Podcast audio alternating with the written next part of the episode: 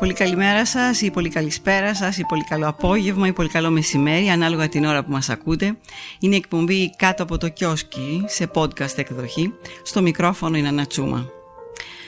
Σήμερα θα μιλήσουμε για ποιο λόγο ξεκινάμε πράγματα που ουσιαστικά δεν θα τα τελειώσουμε ποτέ.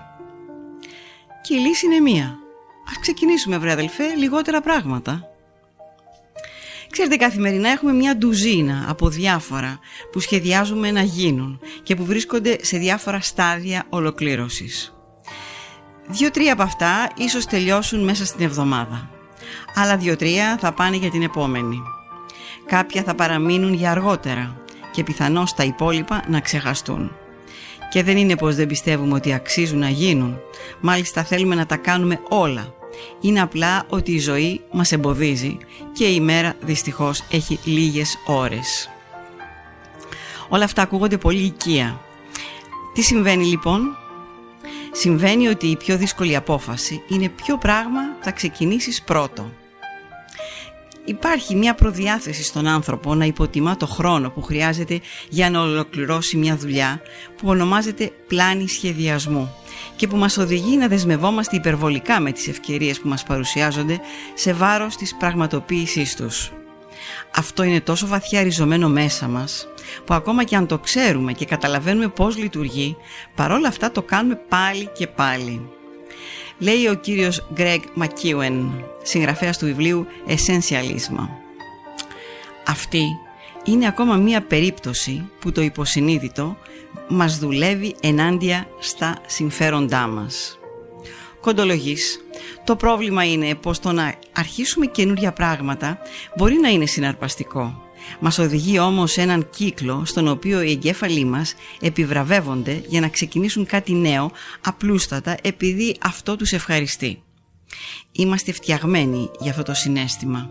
Αλλά μόλις περάσει ο πρώτος ενθουσιασμός, αρχίζουμε να χάνουμε το ενδιαφέρον μας για πράγματα που ουσιαστικά δεν μας ενδιέφεραν, με αποτέλεσμα να παραμείνουν στην άκρη μισοτελειωμένα, προσθέτοντάς μας περισσότερο άγχος. Ο κύκλος αυτός είναι δύσκολο να σπάσει, όμως υπάρχει λύση. Και ποια είναι; Μετρήστε τη συνολική δαπάνη, λέει ο κύριος Μακιουέν. Τι σημαίνει αυτό; Ότι σημαίνει κάθε φορά που υπολογίζετε πόσο θα σας πάρει για να ολοκληρώσετε κάτι, χρόνο ή κάτι άλλο, πολλαπλασιάστε το επί τρία. Ίσως να σας φαίνεται υπερβολικό, αλλά από τότε που ο κύριος McKeown έμαθε αυτό το τρικ, το βρήκε απολύτως ακριβές στη βάση των ρεαλιστικών εκτιμήσεων. Υπολογίστε λέει με ειλικρίνεια τι θα σας στοιχίσει αυτό που θέλετε να ξεκινήσετε και πάρτε τη σωστή απόφαση έχοντας υπόψη πως είναι ζωτική σημασίας να είστε συνεπείς σε αυτό που επιλέξατε. Αυτός είναι ο πιο υγιής τρόπος ζωής. Το να γνωρίζετε τι πρέπει να κάνετε και τι όχι είναι μόνον η αρχή. Από τη στιγμή όμως που θα διαπιστώσετε πως μια ιδέα αξίζει να πραγματοποιηθεί Πώς θα την ολοκληρώσετε χωρίς να την εγκαταλείψετε όταν βρεθείτε μπροστά σε εμπόδια; Είναι σημαντικό να γνωρίζουμε τους λόγους που παρουσιάστηκαν αυτά τα εμπόδια, έχοντας στο νου μας το γνωστό, το καλύτερο είναι ο εχθρός του καλού. Και γιατί το λέμε αυτό, διότι οι προσδοκίες μας ήταν υπερβολικά υψηλές και αποτύχαμε να τις φτάσουμε. Τότε αυτός είναι ένας βασικός λόγος να παρετηθούμε από την ιδέα αυτή. Είναι σημαντικό λοιπόν να καταλάβουμε τι σημαίνει επιτυχία του νέου μας σχεδίου. Είναι παράλογο να αφήνουμε τις ατέλειες που προκύπτουν και οφείλουμε να τις διορθώσουμε, αλλά οι στόχοι μας πρέπει να είναι στο πλαίσιο των δυνατοτήτων μας και να γνωρίζουμε ποια αποτελέσματα είναι ρεαλιστικά, εφικτά και ποια όχι. Θυμηθείτε επίσης πως το να απομακρυνθείτε από το στόχο σας και να τον παρατήσετε είναι το ίδιο κακό από το να βαλτώσετε προσπαθώντας να τον τελειοποιήσετε. Ένας πολύ καλός τρόπος λοιπόν για να ξεκινήσετε είναι να χωρίσετε την εργασία που απαιτείτε για την υλοποίηση της ιδέας σας σε μικρές μονάδες προόδου και να αρχίσετε λίγο-λίγο. Είναι η λεγόμενη μικροπρόοδος.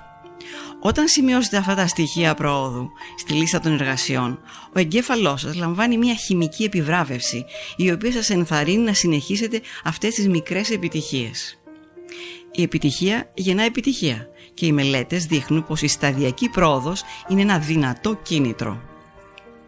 Σε ό,τι αφορά στις απώλειες όλης αυτής της τάσης πραγματοποίησης που έχετε των ιδεών σας, βάλτε τυχαίο ένα όριο που θα το ονομάσετε stop, όταν κάποια ιδέα σας έμεινε πολύ καιρό στο σιρτάρι. Μην αφήνετε ένα έργο που δεν πρόκειται να προχωρήσει να σας πιάνει τον τόπο.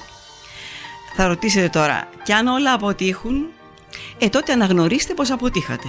Παρετηθείτε από ένα ακόμα έργο σας, απλώς προχωρήστε μπροστά και χαλαρώστε.